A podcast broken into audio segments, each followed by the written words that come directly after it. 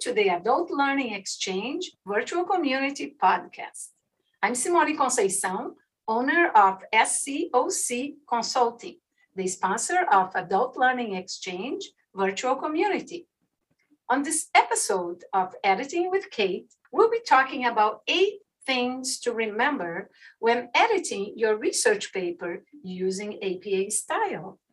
Kate is the owner of Kate Devlin Editing Services. Kate, what are some of the most common issues writers run into with APA style? Well, as most writers following APA style have probably already realized, there are many do's and don'ts when it comes to APA style. And while there are many guidelines, you may find that the more you follow them, the more familiar you become with them. You might even become an expert. Know this you are not alone if you struggle a bit with following APA style. There are great resources to guide you, like on the American Psychological Association's website, for example. And I'll give you their address at the end of this episode.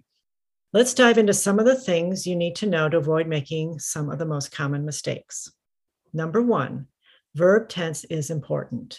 Use past tense for the literature review, methodology section if it's already happened, and the results section. Next, when using commas for a series of items, use what is called the Oxford comma, also known as the serial comma. This means that if you have a series of items, you put a comma after each item and before the and. For example, I like apples, comma, pears, comma, and grapes. Another punctuation rule is that you only need one space after the period at the end of a sentence, not two spaces. This is good practice for whenever you write, for example, emails, since the two spaces after a period has not been in practice for a while now. Moving on to common quotation mistakes. Be sure to lead into your quote with a sentence or two introducing it such as why it's important and how it relates to what you are writing about. Don't just leave the quote hanging with no explanation. Another mistake is forgetting to use transitions. Transitions are important between paragraphs and sections. They help guide the reader through your paper. Transitions are words like first, second, next, or finally. Now let's talk about references and citing them. Be sure you are using the correct formatting for your in text and your reference page sources. APA's uh, website has many examples to help you.